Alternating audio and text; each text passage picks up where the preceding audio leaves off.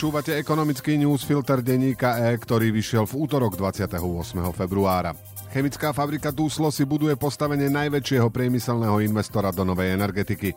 Po solárnych a veterných projektoch za 100 miliónov, ktoré ohlásila nedávno, chce investovať ďalších 23 miliónov do výroby nafty a benzínu. Základnou surovinou však nemá byť ropa, ale odpadové plasty. Ďalšou dobrou správou je dotiahnutie dohody medzi Veľkou Britániou a Európskou úniou o tzv. severoírskom protokole. Po rokoch ochladzovania vzťahov sa tým vytvára priestor na ich postupné zlepšovanie. Správy o poklese cien lítia, kovu na výroby batérií zatiaľ treba brať s rezervou. Vývoj sa môže zase otočiť a ceny sú stále 10-násobné oproti úrovni z roku 2020. Ekonomický newsfilter má dnes 1200 slov a pripravili ho pre vás Jan Kováč a Martina Kláseková.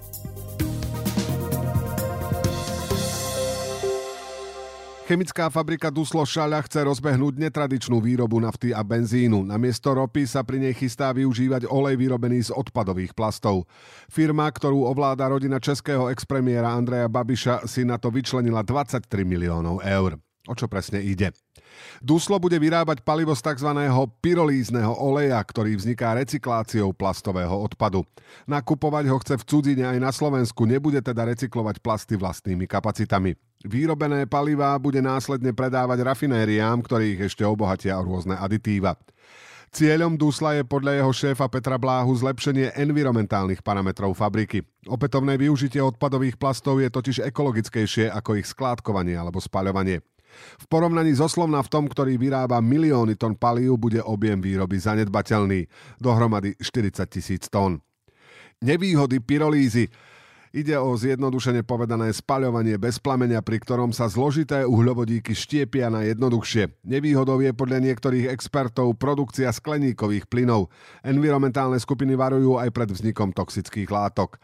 Duslo sa v najbližších rokoch môže stať najväčším investorom do obnoviteľných zdrojov na Slovensku. Plánuje vybudovať slnečné a veterné elektrárne dohromady za 100 miliónov eur. Investície do alternatívnych zdrojov dávajú zmysel, keďže firma je zároveň jedným z najväčších odberateľov energií.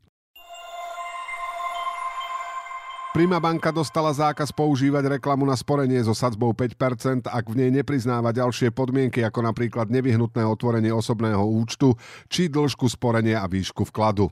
Rozhodla tak Národná banka Slovenska. Bez týchto údajov ide podľa nej o nekalú obchodnú praktiku. Pokutu zatiaľ Prima banke neuložila. Zákaz zavádzajúcej reklamy považuje NBS za dostatočný trest. Reklamu na sporenie so sadzbou 5% používa Prima banka už vyše 10 rokov. Začala tak lákať nových klientov v čase, keď ostatné banky úročili sporenie 2% so sloganom Hľadáte sporenie s úrokom vyšším, ako máte vo svojej banke, prežila roky lacných peňazí, počas ktorých sadzby konkurentov na sporenie spojení klesali takmer k nule. Banka napríklad komunikuje, že vedenie sporiaceho účtu je zadarmo, nehovorí však to, že klient musí mať aj osobný účet, ktorý zadarmo nie je. Aktuálne stojí 4,90 eur. 5-percentným úrokom navyše zhodnocuje len minimálne sumy a to veľmi krátko, rok na najvýš 2. Mesačne dovolí vložiť len od 10 do 50 eur, pričom umožňuje otvoriť 3 takéto sporenia.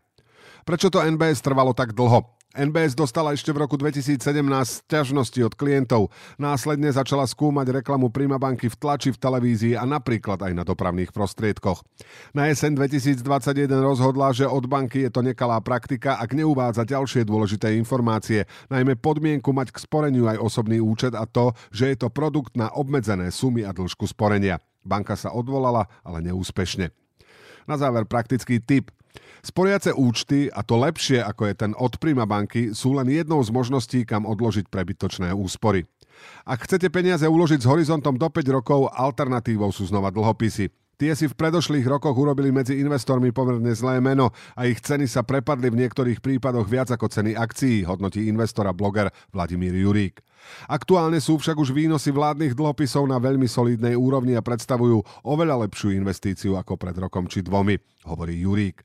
Pri klientoch s krátkým časovým horizontom alebo s konzervatívnym prístupom budú dlhopisy dôležitou súčasťou portfólia, povedal v investičnej ankete Mariany Onuferovej. Ceny lítia, z ktorého sa vyrábajú batérie do elektromobilov, sa od novembra znížili o tretinu. To na uhličitanu lítneho v Číne stála v piatok v prepočte 55 tisíc dolárov. Dlhodobo by mali podľa expertov ceny ďalej klesať. Prečo sa môže vývoj aj otočiť? V nasledujúcich mesiacoch a rokoch výrazne stúpne výroba elektrických aut a s ňou aj dopyt po lítiu. Čína okrem toho dočasne pozastavila ťažbu v jednej z baní na lítium, čo ohrozuje približne desatinu svetových dodávok, píše agentúra Bloomberg. Ceny lítia sú navyše v porovnaní s rokom 2020 zhruba 10-násobné. Dôvodom prudkého zvýšenia bol prudký náraz dopytu po elektrických autách. Globálny predaj bezemisných vozidiel vzrástol minulý rok o 36%, odhaduje S&P Global. A podľa Bloomberg Bloomberg NEF bude 42% aut predaných v roku 2030 elektrických. Podľa reportu analytickej spoločnosti Morningstar sa cena lítia vráti na 70 tisíc dolárov za tonu a na tejto úrovni sa bude držať celý rok. Nedostatok lítia by mal vrcholiť v rokoch 2024 a 2025. Do roku 2030 by sa mal postupne uvoľňovať.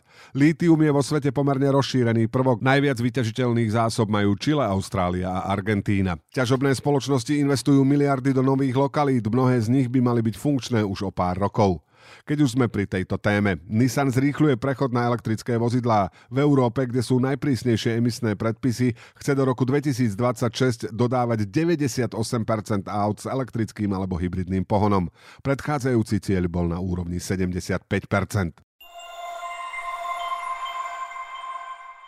A na záver 4 krátke správy.